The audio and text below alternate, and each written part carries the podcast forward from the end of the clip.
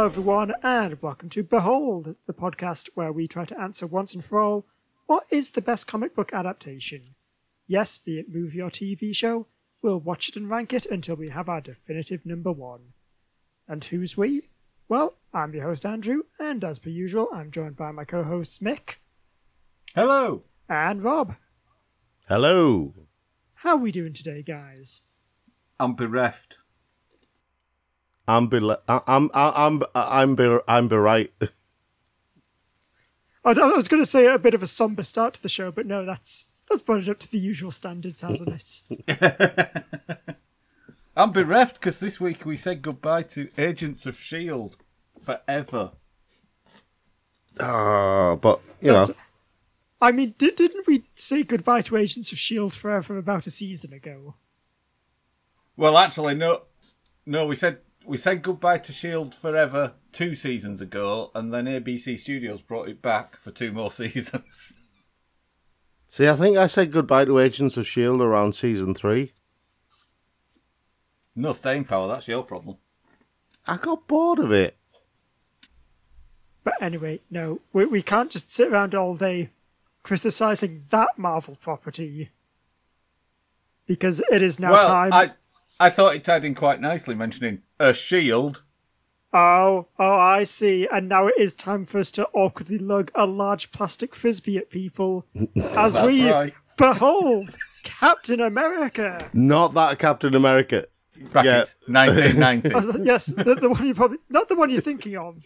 This is the 1990 direct-to-video Captain America movie, directed by Albert Pyun, with a screenplay screenplay by Stephen Tolkien and story assist by Larry Block. And it's based on the Marvel character created by Joe Simon and Jack Kirby in 1941. Interesting note, it's the first time a movie's been directed by a, a man whose surname is the same as the bad guy's gun sound effect. Is that Stephen Tolkien related to uh, the Tolkiens? No, this is Tolkien, K-I-N. Oh right, okay. Uh, Stan Lee apparently was an executive producer on this. Really? Sure. Yeah. I say, I am shocked. And by shocked, I mean not. Not that at all. I mean, I'm not saying it was low budget, but um, Steve Rogers' uh, childhood sweetheart's mum is played by the casting director. I mean, it's it's. See this, right? I think maybe we should start at the beginning, Andrew, before we, We start. So, with as we else. always do, before we get into the, the film itself, we'd like to kind of talk about the comics themselves, uh, sort of how familiar we are with them. Um, Captain America, I'll admit, I've not read a lot of. I think there was just something a little bit not off putting, but, but but there's always, I think, kind of being that idea that Captain America is sort of not the character for me. I, I think he suffers from that Superman factor, doesn't he? He's the he's the Boy Scout See, of the. the interesting thing about because I did read a lot of Captain America, uh, especially during the nineties, as you know, Andrew. Um, and for me, the interesting thing about Captain America going, uh, what you know, during the nineties was that they started playing around with his character more, started putting him in weird situations and weird relationships, and there was the whole thing with him and Diamondback. Not that Diamondback, another Diamondback who just happened to be female, and they had a kid. And then that story was completely wiped out from the Marvel universe. So Captain America was, you know, somehow single again. There was the Cap Wolf incident, which, you know, Yes, the cap. I think that is kind of for you and me. That that is like our main point of reference for Captain America is just that one story where he's a werewolf. it lasted three issues. And in the middle of it, you had just random vampire US agent.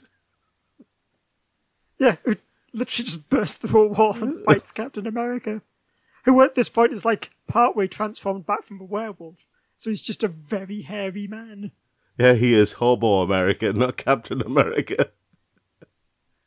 Um, but yeah, uh, aside from things like that, you had other things that really ca- that really put his character in difficult positions and may you know there were interesting uh, ways of examining uh, Captain America. Operation Galactic Storm, for example, when the Avengers basically split from each other, and Tony Stark leads a bunch of the Avengers to kill the Kree Supreme Intelligence, whereas Cap's going, "We don't kill people." You know, this is this is what we do. We don't kill. So that basically split the Avengers, and Cap basically walked away from the Avengers. So things like that happened during the nineties, but this was the beginning of the nineties. This movie. Indeed. Well, you can't get any earlier in the 90s. All I'm saying is, this was the end of the 80s, beginning of the 90s, and I don't think they'd thought about maybe doing interesting things with Captain America at that point. Uh, that's it's interesting you say that. I might have to circle back to that in a bit. but shall we move on to the, the movie synopsis? Yes. So, as always, both this and the discussion are going to contain full spoilers for the movie. So, But again, it has been 30 Yes. years. and also, I, I think this is one of those ones where you'll thank us for them. I mean, is it actually possible to spoil this movie? Yes, I'd, Yeah. I'd say that the biggest spoiler for this movie is probably Albert Pyun and Stephen Tolkien. anyway, the film opens in fascist Italy, 1936. A child prodigy, Tazio DeSantis, is kidnapped by the Nazis as part of their super soldier program, and his family is killed. One of the project scientists, Dr. Vaselli, played by Carla Cassola, objects to the Nazis' barbaric methods and escapes to the US. Some of this is even subtitled into English, Yes. but not as much as you'd think. O- o- occasionally, and possibly not as much as you need. yeah, I mean, uh, I, I was like, oh, wow. I forgot about this. I don't understand what anything's saying. It's fine, you can basically get the gist of it. anyway, seven years later, Vaselli uses her research to transform sickly Steve Rogers, played by Matt Salinger, into Captain America, a hero with the incredible strength, speed, and agility of an athlete. Yep. Unfortunately, before the project can be replicated, Dr. Vaselli is killed by a Nazi spy, and the US government has no choice but to send Steve in alone to stop his counterpart, the Red Skull, a grown up Tazio, played by Scott Paulin, from launching a missile to destroy the White House. Unfortunately, Steve is captured and tied to the rocket, and in a desperate last ditch attempt to save the president, Captain America manages to knock the rocket off course, sending it plummeting into the Alaskan wilderness. This act is witnessed by a young boy named Thomas Kimball, who eventually grows up to become President of the United States, inspired by the hero he saw give his life to save America. Roll credits. Oh no, wait, we're only 15 minutes in. We then jump to 1990. President Kimball, played by Ronny Cox, is trying to enforce his new environmental laws. However, his treacherous General Fleming, played by Darren McGavin, the Tommy Lee Jones that time forgot, Yes. conspires with the Red Skull to kidnap him and insert a control chip into his brain. Meanwhile, in Alaska, Captain America is discovered and thawed from a block of ice. Initially confused by a world that's radically different to the one he's used to, Steve refuses to aid President Kimball's friend Sam in rescuing him, and Sam is played by Ned Beatty, as he believes all of this to be part of some kind of sinister Nazi plan. And so he just just walks home to Ohio, Ohio From, from Canada. yeah. So when Steve arrives home, though, he meets his former girlfriend Bernie, who is now an old woman. By which I mean a woman with white hair and like a, a bit of a wrinkle on her chin. Unfortunately, En- engaging use of latex, I think you'll find, is what she has. Maybe rephrase that and make No, I'm sticking with it. I mean, look, she's not the only one, is she? Unfor- unfortunately, this reunion is cut short when Bernie and Sam are both killed by the Red Skull's daughter Valentina, played by Francesca, Francesca Neri, and her sinister fashion goons. They Steve then they are like the disco boys from Mystery Men, aren't they? I mean, basically, yes, they had that kind of like weird themed group. We can get. I, I've got thoughts on them that Yes, we can get into. yes, yes. So Steve realizes that he has a second chance to defeat the Red Skull and teams up with Bernie's daughter Sharon, and both of those are played by Kim Gillingham, to prove that he is indeed a bad enough dude to rescue the president. And that's it. That's th- this whole synopsis was just leading up to me making a Duke Nukem reference. I mean, And quite frankly, that's what this film deserves. yeah, and not any good Duke Nukem references. We're talking like the new Duke Nukem game, which was awful. Um, Matt Salinger, The son of author J.D. Salinger. yes, Yep. Just let that sink in for a moment. I mean, aside from this, he's had, you know, he debuted in Revenge of the Nerds. So, and then didn't appear in another film for six years. yeah, he appeared in What Dreams May Come, which I actually like as a film. I think it's imaginative, creative, and I love the whole, the whole idea of, you know, uh, uh, that it presents of the afterlife.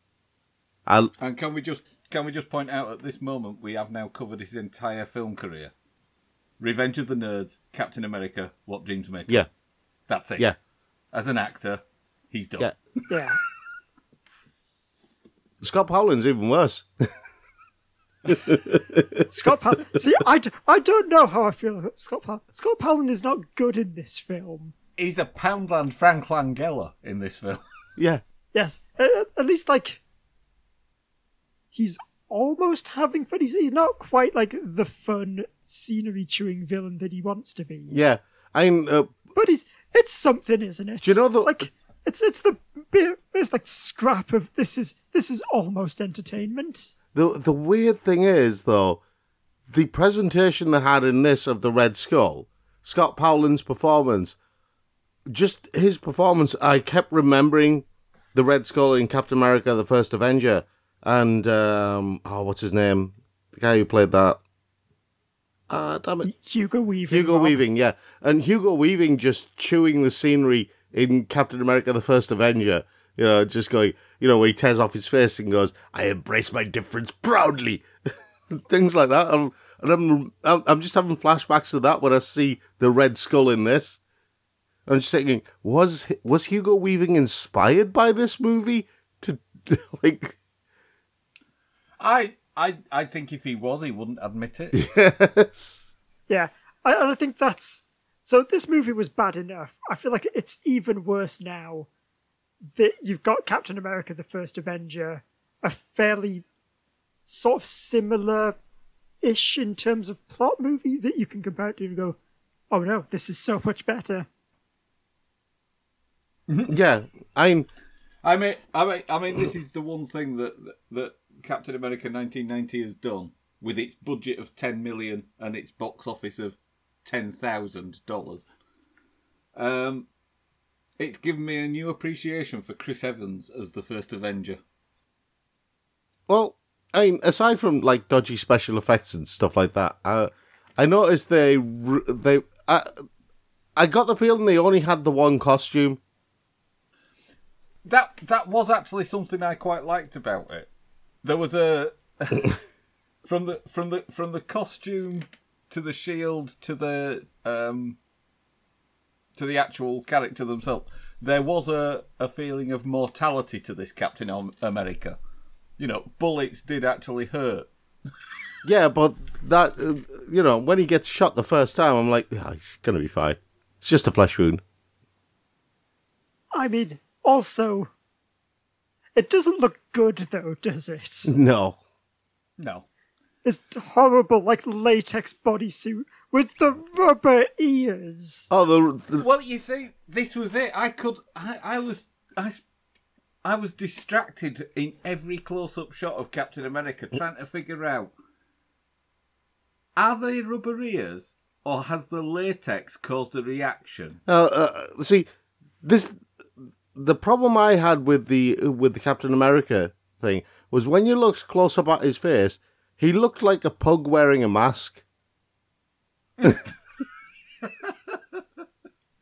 I'm not wrong on this, am I? It does, but I think again, it's just it, it just it makes him look so puffy. yes. I just kept every time there was a close up of his face while he was wearing the mask, I just kept wanting to go to the screen and go, "Who's a good boy? Who's a good boy?" because it's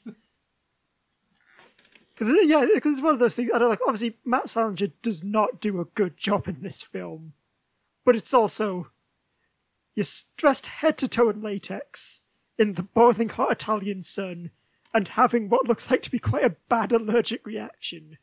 Yeah, And to and and to be fair, it's it's unfair to single out um, Matt Salinger as not doing a very good job.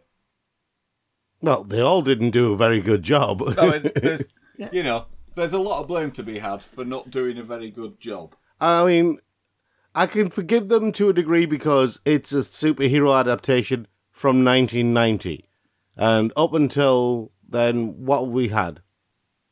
Was Batman out then? I mean, yeah, we Batman came out in 1989, Rob. Yeah. And before that, I there mean, was. we already had the Superman movies. Yeah. two of those are good. Yeah, that's what I was about to say. We had like the Superman movies and then Batman, um, which were DC. Marvel lit. I mean- Marvel had. I mean, to be fair, Batman '66 was better than this. Yeah, but Marvel had Marvel was coming into this with uh, what was Marvel's experience of making movies with their characters? TV, Okay, but you're s- that this Marvel didn't make this movie. yeah, No. yeah. But Stan Lee Yeah, was an but this is executive pre- producer. It's it's it's pre Marvel Studios. Yeah, this, all isn't I'm saying is, Stan, as much as we love him, didn't always make good decisions. And this movie, I think, was one of them. I mean, that's to be honest. I think blaming this on Stan Lee is some I'm not. Captain America movie worthy logic. I'm not blaming But Stan. that is the same kind of logic of, oh, I've woken up in Alaska, I'll walk to Canada and then to Ohio. Yeah. um. Uh, And, and, and, and one thing we've glossed over is, uh, you know, uh, from Captain America the First Avenger, we're all familiar with the weedy Steve Rogers who's constantly bullied, is an asthmatic, has a the frame of a, an eight stone weakling. But in this, Man. yeah, Matt Salinger no, does. no, yeah, no, no. Matt, Matt Salinger seems to have been told play someone who's lost control of one of their legs. No, uh, see, this is the thing. Matt Salinger, apparently, in this, apparently in this, he's a weak polio victim, right? Yes, And because as we know, all pol- all polio victims in in the forties grew up to be six foot quarterbacks with a slightly odd leg. yeah, Yes, I mean, I do. Who I do love leap- that. Who could leap garden fences before limping the rest of the way to the door? And then you get that scene, which I don't, well, like, there's, there's all the experimentation and all the flashing rays and stuff. And then Captain America stands up and looks exactly the same. oh, but uh, with a slightly straighter leg. no, no, no. The, the the the best thing about that scene though was when it focused on the muscles, and obviously there's someone off in the corner going, "Matt, flex, flex, flex like you mean it." There are some notable support performances as well. I thought what's her face who played uh, the scientist was not bad compared to the rest of this movie. Ned, Ned Beatty, as always, was good value as the journalist. Yeah. he is. I will say, though, he does deserve to be killed off. And as unfair Yeah. as it's not even Ned Beatty's problem. He, No. he deserves everything he gets because his child version pronounces it pronounces Namor's name as the Submariner.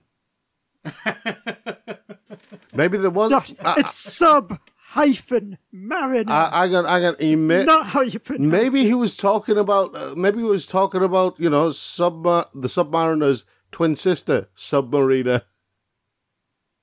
See what you see what you've done, child Ned Beatty. You've allowed that joke to happen. Hang on, who then went on to a successful career with Stingray.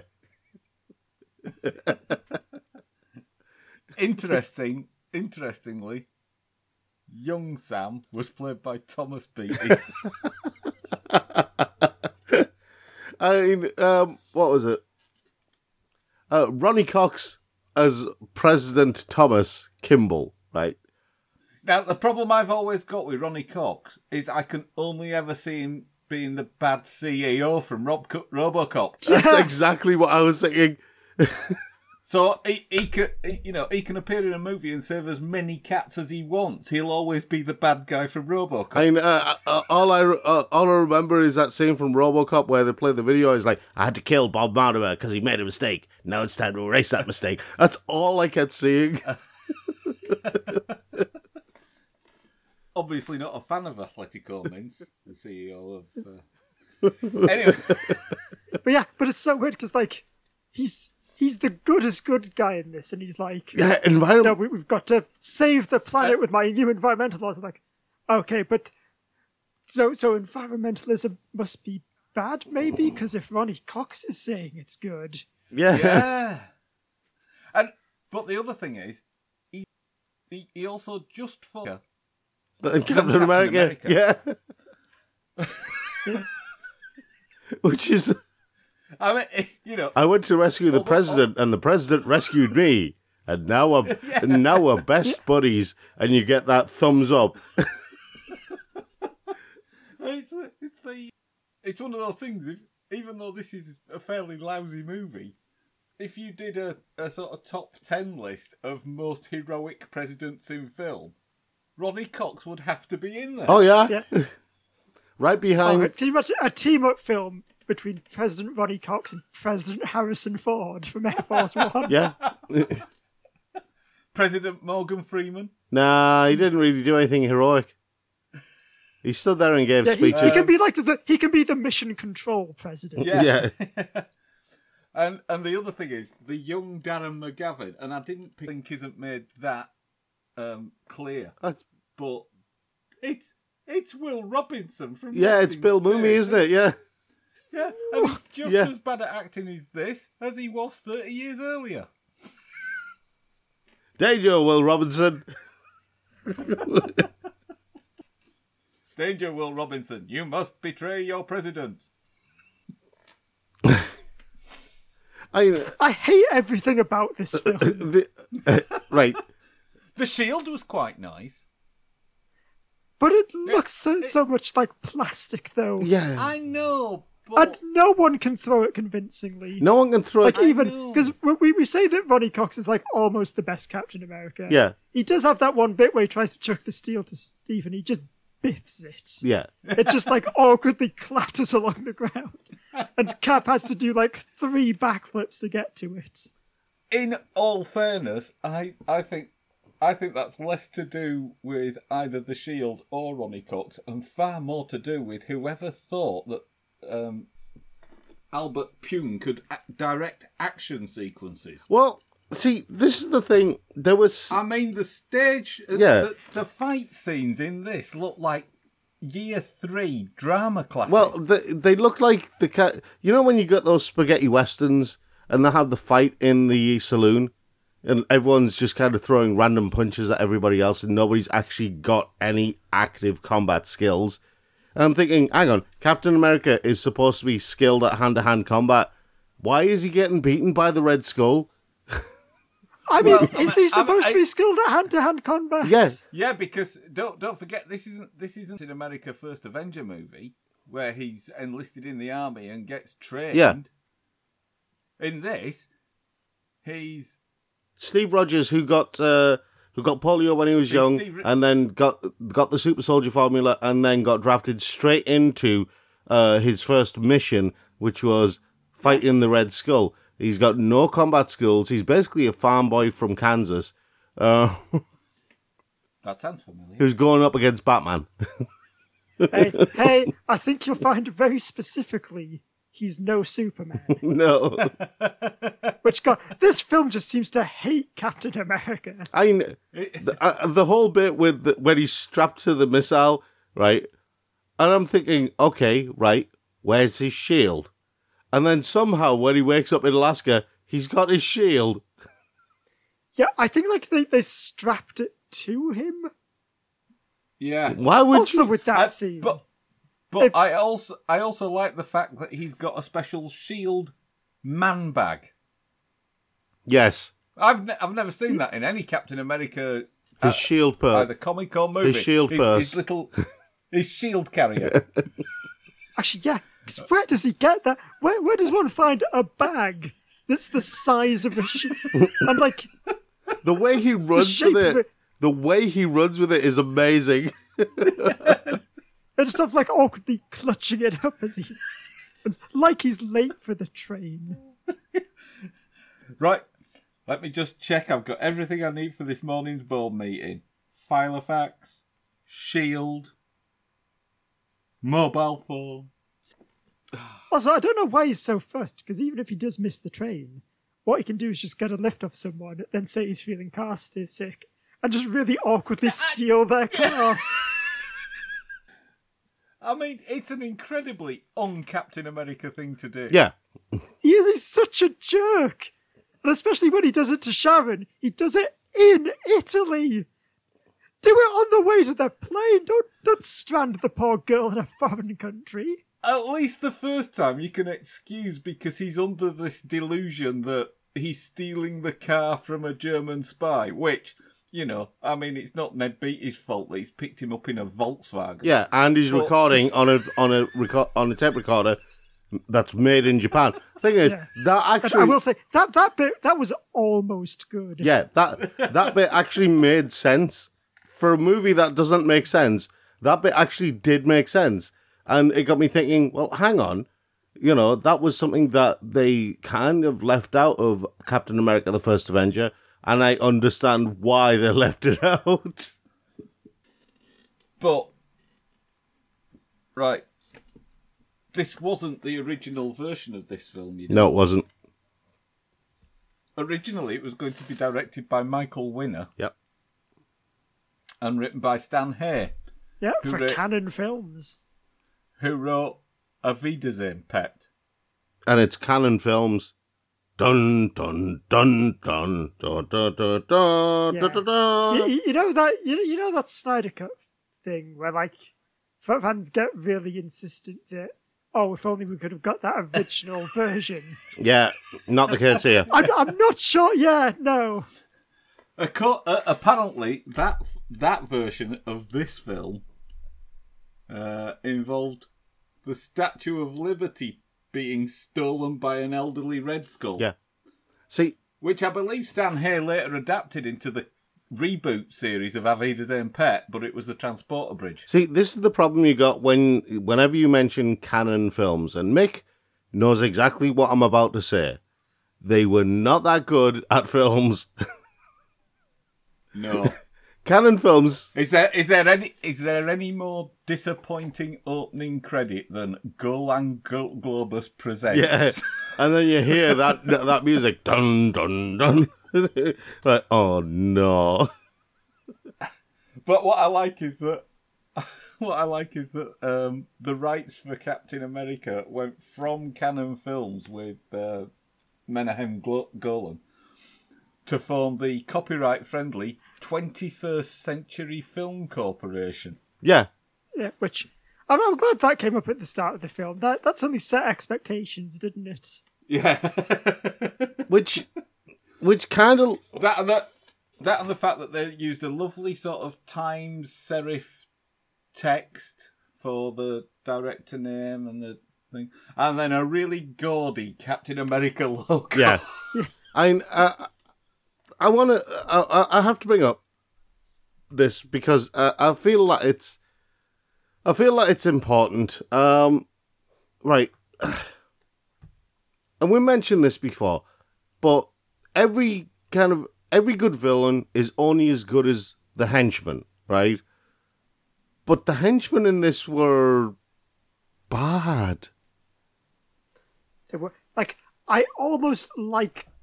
I mean, actually, I, I, do quite like the idea that they're like all these Italian fashion models. Yeah. and they just do things like. Like when Sharon gets captured by them, and they're just all like casually posing on the car. Yeah, I mean, I just like that's that's almost fun, but also they suck. They're so bad at everything. The thing is, I kept expecting them to just start pointing in random directions as if it was some kind of photo shoot.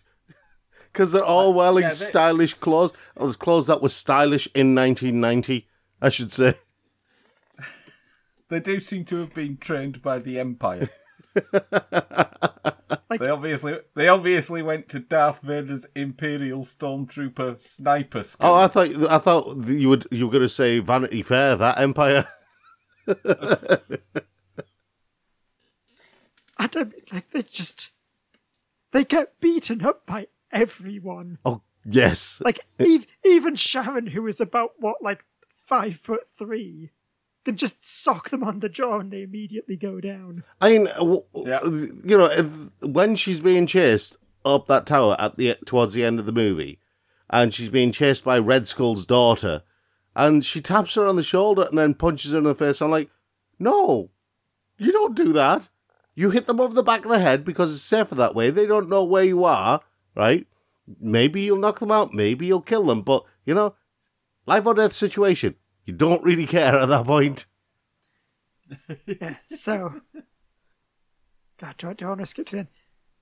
Do I, do I- think my most damning indictment of this film is that the way I want to criticize it is to just go through every single scene and point out like the the twenty things that are wrong with every single frame of it.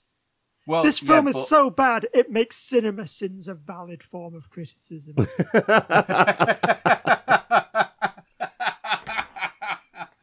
This film is so bad. I'm now disappointed we didn't do the 1979 one and its sequel. Don't Oh, tempt we will, fate. Nick. Don't tempt We fate, Rick.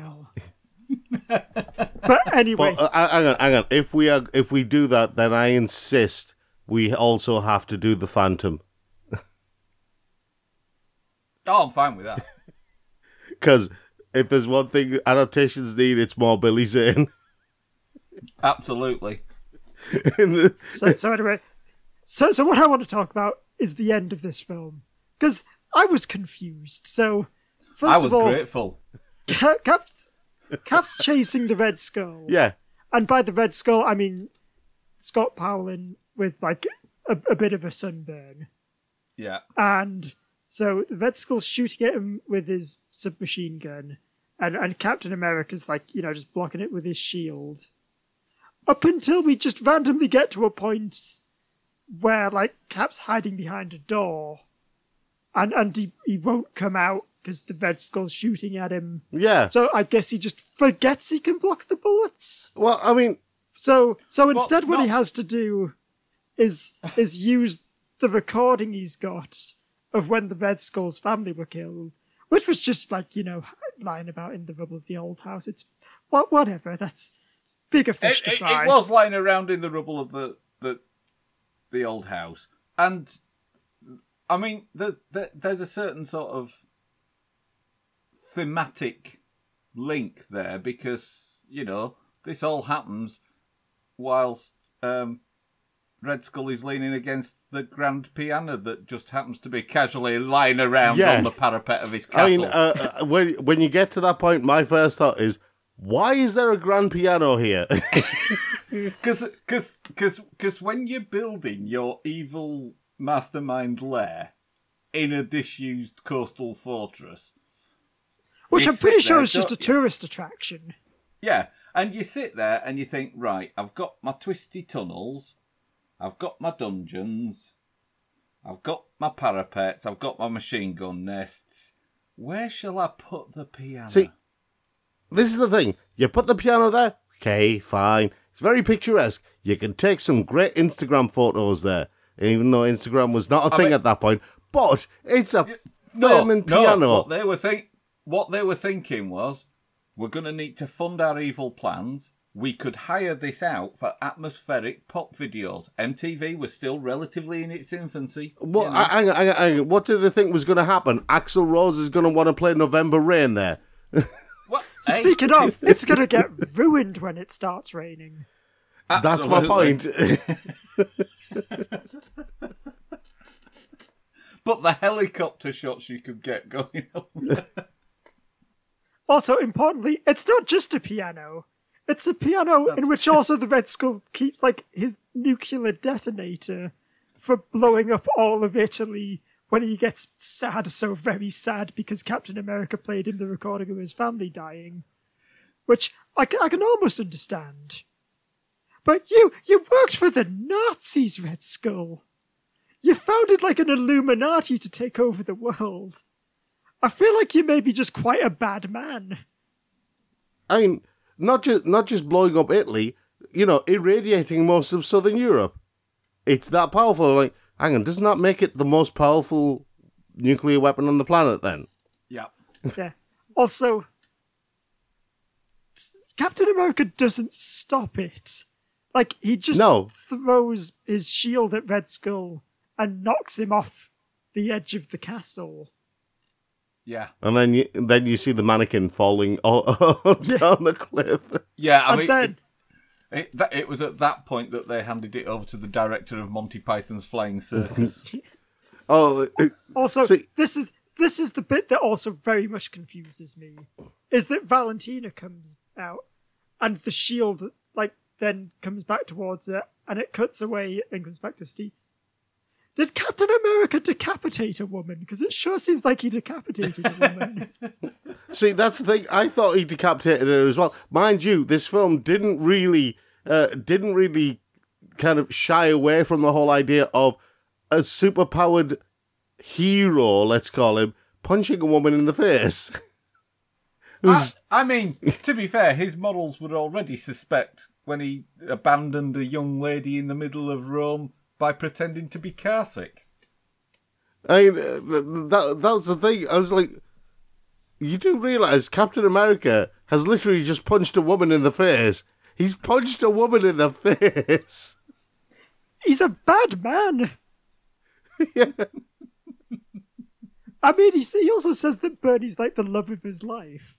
Up until he's like, oh, what's that? You've got a hotter younger daughter. Great. Oh, you're dead now. That's a shame. I mean, to be fair, he, you know, I, I think he was quite mature about that. It was clear that, you know, Bernie had moved on. Hang on, I, I just want to ask: Is this what Busted was singing about when they did that song? the great great great granddaughter's pretty fine. Is this what they were singing about? Were they basing it all on like Captain America? Yeah. And I, I will be fair to the movie. That that is kind of going off the thing from the comics where Captain America dates Sharon Carter, who's like Peggy Carter's great niece, and it's Yeah. awful that I hate it. Like Sharon Carter's pretty cool as a character. I I hate that whole romantic subplot. yeah. Just the idea of oh, it's the great grandniece of the woman I used to be in love with. Let- Let's creep on her instead. No, Captain America, you weirdo! Don't do that. See, that, that that's one of the reasons why I thought why I thought him and Diamondback getting together wasn't actually a bad thing, because it kind of it it, kind it circumvented that whole idea of him uh, of the Carters somehow being genetically attracted to Captain America. Yeah, I know. Um, Speaking of, anyway, I, I thought it was a bold choice of the film because with a lot of these things, I'll watch them, and you know, for whatever reason, be it budgetary or story wise, characters will spend a lot of time, of out of costume or not looking like their iconic comic book selves. yeah, And it, it was such a brave choice to start off the film going, okay, you want comic book accurate Captain America and Red Skull. Here's what they look like. They're awful. Do you want us to take it away now? Yes, you do. Don't worry. Red Skull can't hurt you now. He's just going to look like a man with just a bit of a red face. not this awful Power Rangers villain. Think Red Skull looked like a reject from Wishmaster, like a low budget '90s horror film. And that whole thing, I'm going to deviate this rocket by kicking this. and it's gonna it's gonna stop the rocket by making it fly up over the White House and somehow I'm going to end up in Alaska. And like the distance between you know, between where the rocket was fired from, which I'm assuming is Germany or maybe Italy, to America. But, uh, you know, and I'm assuming it has enough fuel to basically hit in or around the White House, yeah? But not enough fuel to deviate from the White House and head to Alaska. It, I mean, it's only a few thousand miles away.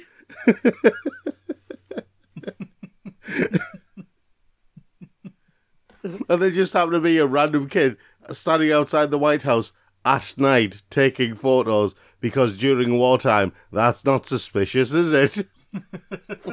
Also, a child who, through the lens of his camera, can perfectly see Captain America tied to the rocket. yes.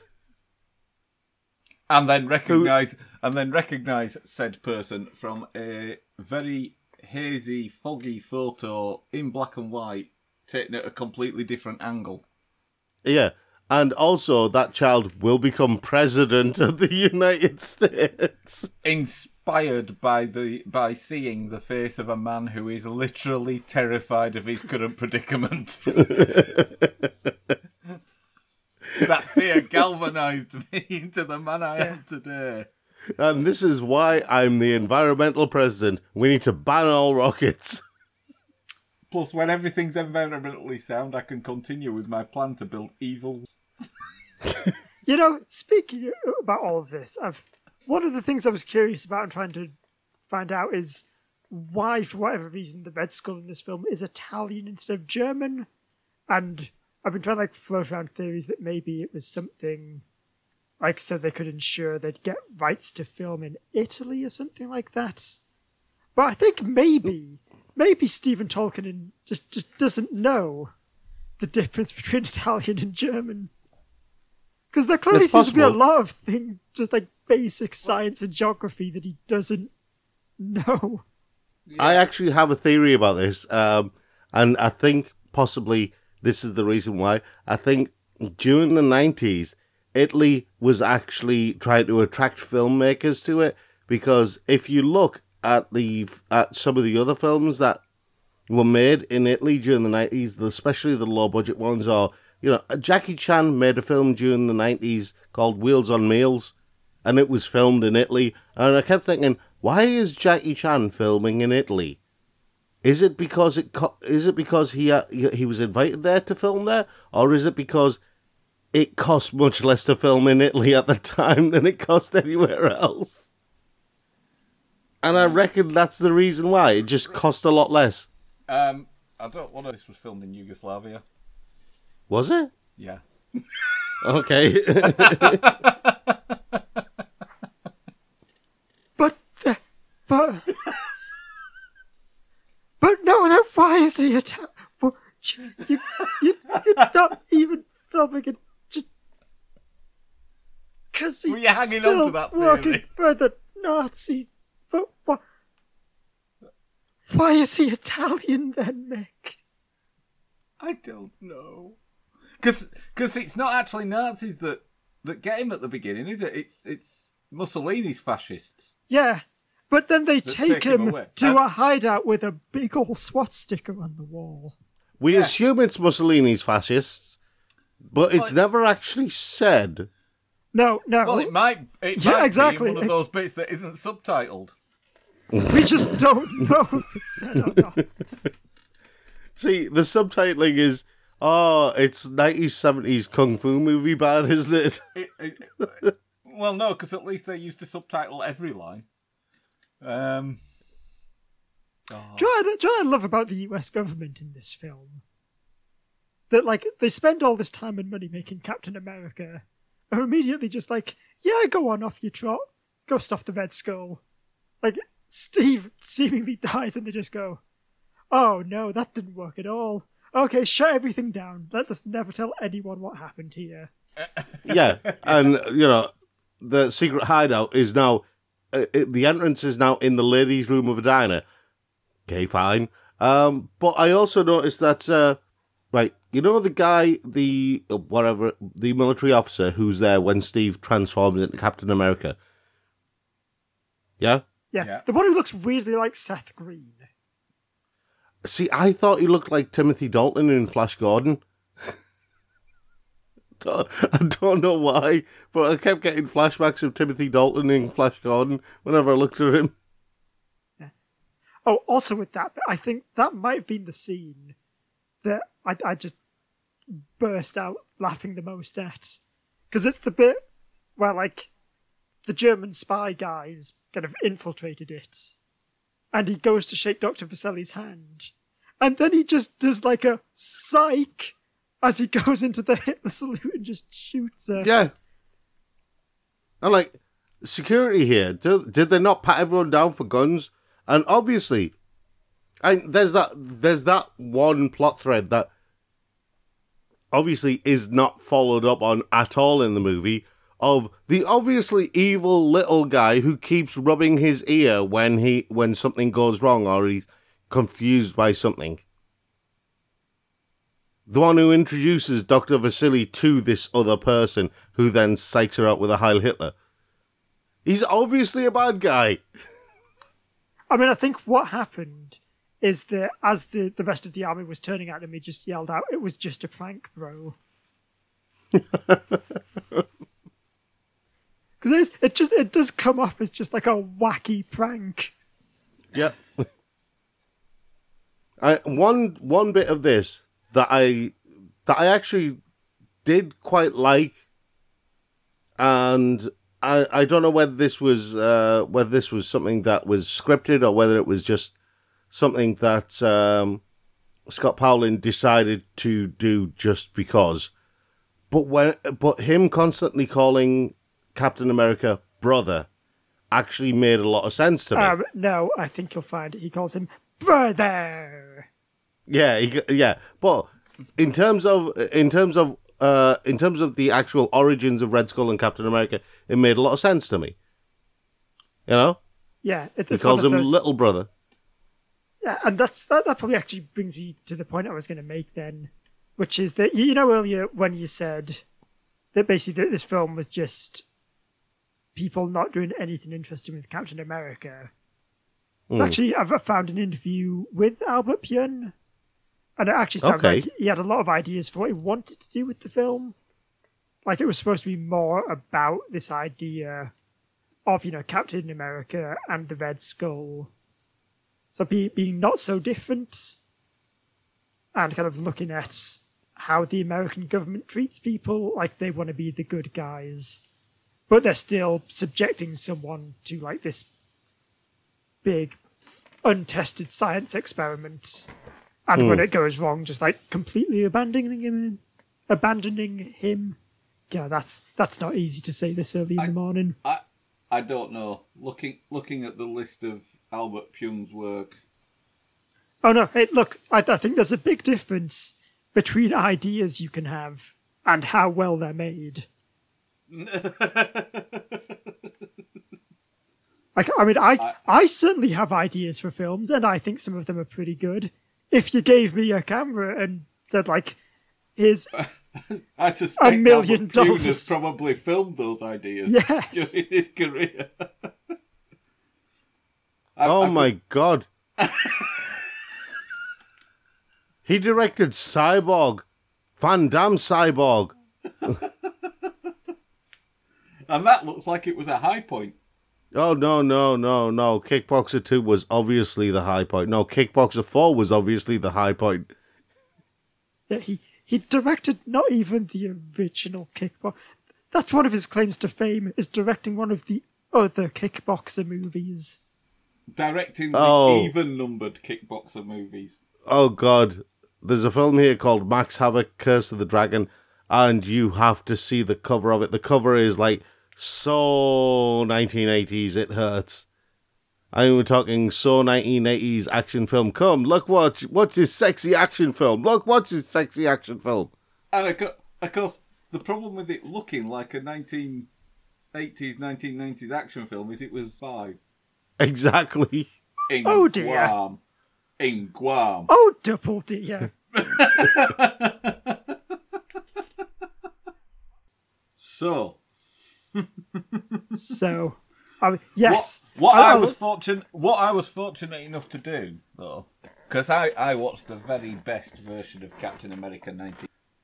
I managed to I managed to watch the 2013 collector's edition with a special widescreen high def presentation. Really wish I hadn't. Yeah, that's Cer- certainly that that is not a film costume I want to see in more detail. I mean, Really, really see where the latex clings to his abs. see, I, I I still can't get over the face, the you know the pug wearing a mask, and I think for the rest of my life, every time I think of Captain America 1990, I'll just want to go, "Who's a good boy? Who's a good boy?" Talking of cock ups made by the characters in the film, who looked at that rat and thought, yeah, let's press ahead with the human experiment? Yeah. I mean, look, we've made a tiny Skeksis. Why don't we keep going? I, I swear, I swear, I'm gonna try and like make this one of the last points. But all the music in this film is so horribly out of place. yep. Like, I think my favorite is the first scene where Steve is saying goodbye to his mother, and it's a big sad emotional scene. And just in the background, all I can hear is dooba dooba doo doo doo doo doo dooba doo doo doo doo doo doo. Yeah. Maybe, maybe that was the tune that was playing in Steve's head as his inner monologue said, I'm finally free of you, you controlling bitch. That's what. I mean, God, this this film makes so much more sense if Steve Rogers just secretly hates everyone and never says anything about it. Which I kind of get the feeling he did while, you know, while you're watching this film, you can clearly see Matt Salinger getting angrier and angrier with the filming It, as the film's it, going. it, it does look like he's he's sort of sat there in the Volkswagen, going through the woods, sitting next to Ned Beatty, thinking, he wants me to pretend I'm car sick. What? How does that even work? One, Just think there's like there's- an unused cut of this film where the Red Skull yells out, and now I'm going to use my detonator to make all of Italy uninhabitable. And Steve just yells, Good, great, have fun with that. and just sort of petulantly sits down. oh, just t- storms off. what they should have, just to give it a bit of thematic consistency, what should have happened in that final showdown scene is as, as Red Skull was about to launch his nukes, Steve Rogers should have said, Hold on, I think I'm feeling a bit sick. Distracting Red Skull just long enough for him to then rugby tackle the device Yeah. out of his hands. I I don't know. I I think I think that's where most of the budget went was on that gadget uh, because that gadget was supposed to signify just how evil um, Red Skull was because quite obviously A watch wouldn't cut it, like a stopwatch or a timer or Yeah. something like that. because that's the thing isn't it quite obviously in this film the evil guys have got all the budget See, this is the thing. I always, because I, nothing cool happens in the American bits yeah, I always considered Red Skull to be like the reverse MacGyver. He could basically build a nuclear weapon out of like paper clips and uh, uh, several pieces of chewing gum. No, sure, And- sure, surely the reverse MacGyver would reduce a nuclear weapon to paper clips and chewing gum. No, that's MacGyver. I thought MacGyver's whole thing was building things out of junk. no, MacGyver's uh, also escaping and stuff like that as well, isn't it? Yeah, so, so, Or dis- yeah, so surely or disarming reverse stuff. MacGyver just takes really useful items, breaks them down into everyday junk, and then gets captured. Yeah. I want that series now. So do I. Hang on. So reverse MacGyver, when he uh, instead of getting instead of escaping from prison, he gets locked up even more. Ends up in a bigger prison. Oh, just like starts off just in a simple jail cell for like a traffic stop, and then next thing you know, he's in maximum security in solitary confinement. Season three is in a penal colony on the moon. And each one has just increasingly easy methods of escape that he keeps bungling up. And it's like everyone's lining up, and the doors are all open for the prison, and everyone's just waiting for him to leave. In the warden's going, "You're free, MacGyver. You can go." He's like, "I can escape from here." No. As and then he just like takes out an industrial drill, breaks it down, fashions it into a key with which he locks his own cell door. Everyone's going, "Where did he get the drill?" Anyway, before we can move on to better things, we do have the the onerous task of ranking Captain America on our list, going from one to sixteen, with one, one to vote petition at the top, and with Hulk uh, from two thousand three at the bottom. Now, I think this Oh. is I, I This is gonna for be this a- going in. I vote for this going in. At, I don't- see, Oh. Jack, part of me feels like even because even just saying, "Oh yes, this is the one below Hulk," no, that's the, I feel like we need a whole separate division, like we joked about with the old guy. yeah, I uh, uh, see. That's the thing. When you say Hulk is at the bottom, I'm going, "Oh, uh, now that's a tough decision." no, it isn't. Oh wow. I mean, uh, you know, for all the faults that Ang Lee's Hulk had, Ang Lee is clearly a more capable director than Pyun. Yeah, So, ranking uh, Captain America. Oh, or should that be Captain America? Uh, or Oh. Captain America can't. oh, I like that as well. That's that's a good one. Anyway, yeah, it, it's the bottom of the list. Like the difference between this Yeah. and Ang Lee's Hulk is staggering. Yeah. But yeah, you've done Ang Lee. You've done it. Well- You're not bottom anymore. Just, just two more films and you can avoid relegation. It's, it's weird. I, I feel like oh, that's brilliant, Mick. this has become such a weird recurring bit on the show that I'm actually quite glad that it's not at the bottom anymore. the, the thing is, when was Ang Lee? Uh, when was the Incredible Hulk made? Oh, sorry, when the Ang Lee's Hulk film? It was made in uh, what 2000? 2003.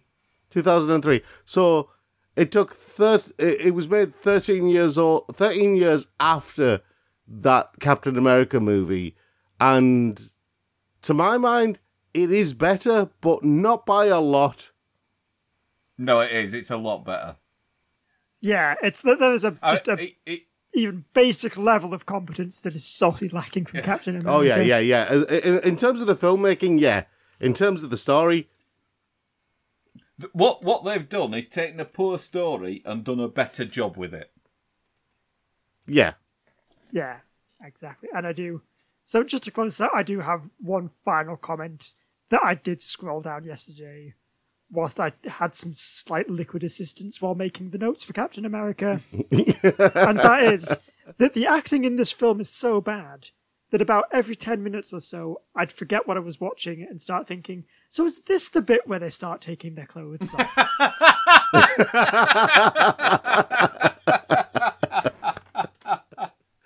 Yes. Yes. it does look like low budget porn from the 90s. I, uh, see, we mentioned a, a bit earlier about the action sequences being poorly done. Now, the whole point of an action sequence is that the actors don't punch each other, and then the director uses camera trickery to mask the fact that they're not connecting their punches. Pyun forgets to do the masking bit. I mean, he sort of does in that one fight scene in the basement where he just switches all the lights well, off. yeah. Ah, the Fincher method. Or, or, or he blatantly lets the characters punch each other in the face. Because I'm pretty sure when they're getting chased in Yugoslavia, sorry, I was going to say Italy, when they're getting chased in Yugoslavia by the Porsche going down the street and they're running away from the Porsche, which can travel really fast down Right. the street, but they're still somehow managing to run away from it. Can you imagine how car sick Steve Rogers would getting one of those? On the cobbled streets of Yugo, Italy. But the thing is, uh, there's a bit after that where Matt Salinger punches the woman in the face, and it looks so I mean, realistic. maybe that's just like- the natural culmination of the anger he was feeling all the way through. Like, did he actually punch that woman in the face? Did Captain America actually punch that woman in the face? Because it looked like he really did punch her There's in the only one way. I'm going to get out of filming the rest of this movie, and that's if I assault other members of the cast. And not even then. They just put it in. Anyway, I think we could probably do like just a whole entire another podcast saying everything wrong with this movie. But we have ranked it. We've well, I think we've got the point across. This film's not good. It's No. bad. But it does make, uh, as you said, Mick, it does make me want to see just how bad the other Captain America is. Yeah. Well, this is it. I mean, at least it's got the advantage that it spawned a sequel. Yeah. Exactly. And really, I think really that's that's what the best we can aspire to on the show go, is going. That movie was terrible. I need to watch more of them. so, I think that that's probably about it from us. Uh, if you would like to listen to more, you can listen to all our episodes on the feed or wherever you get your podcasts. And if you subscribe to the show, you'll make sure you never miss an episode. And you can also listen to our other podcast, the Comics Review Show 4 panel, over on the Geek Show Podcast Network. And if you do want to get in touch, our email is beholdpod at gmail.com, or you can follow us on Twitter at beholdpod. And if you are a fan, we'd really appreciate it if you did leave us a review on your podcast app of choice, or even just recommended us to a friend.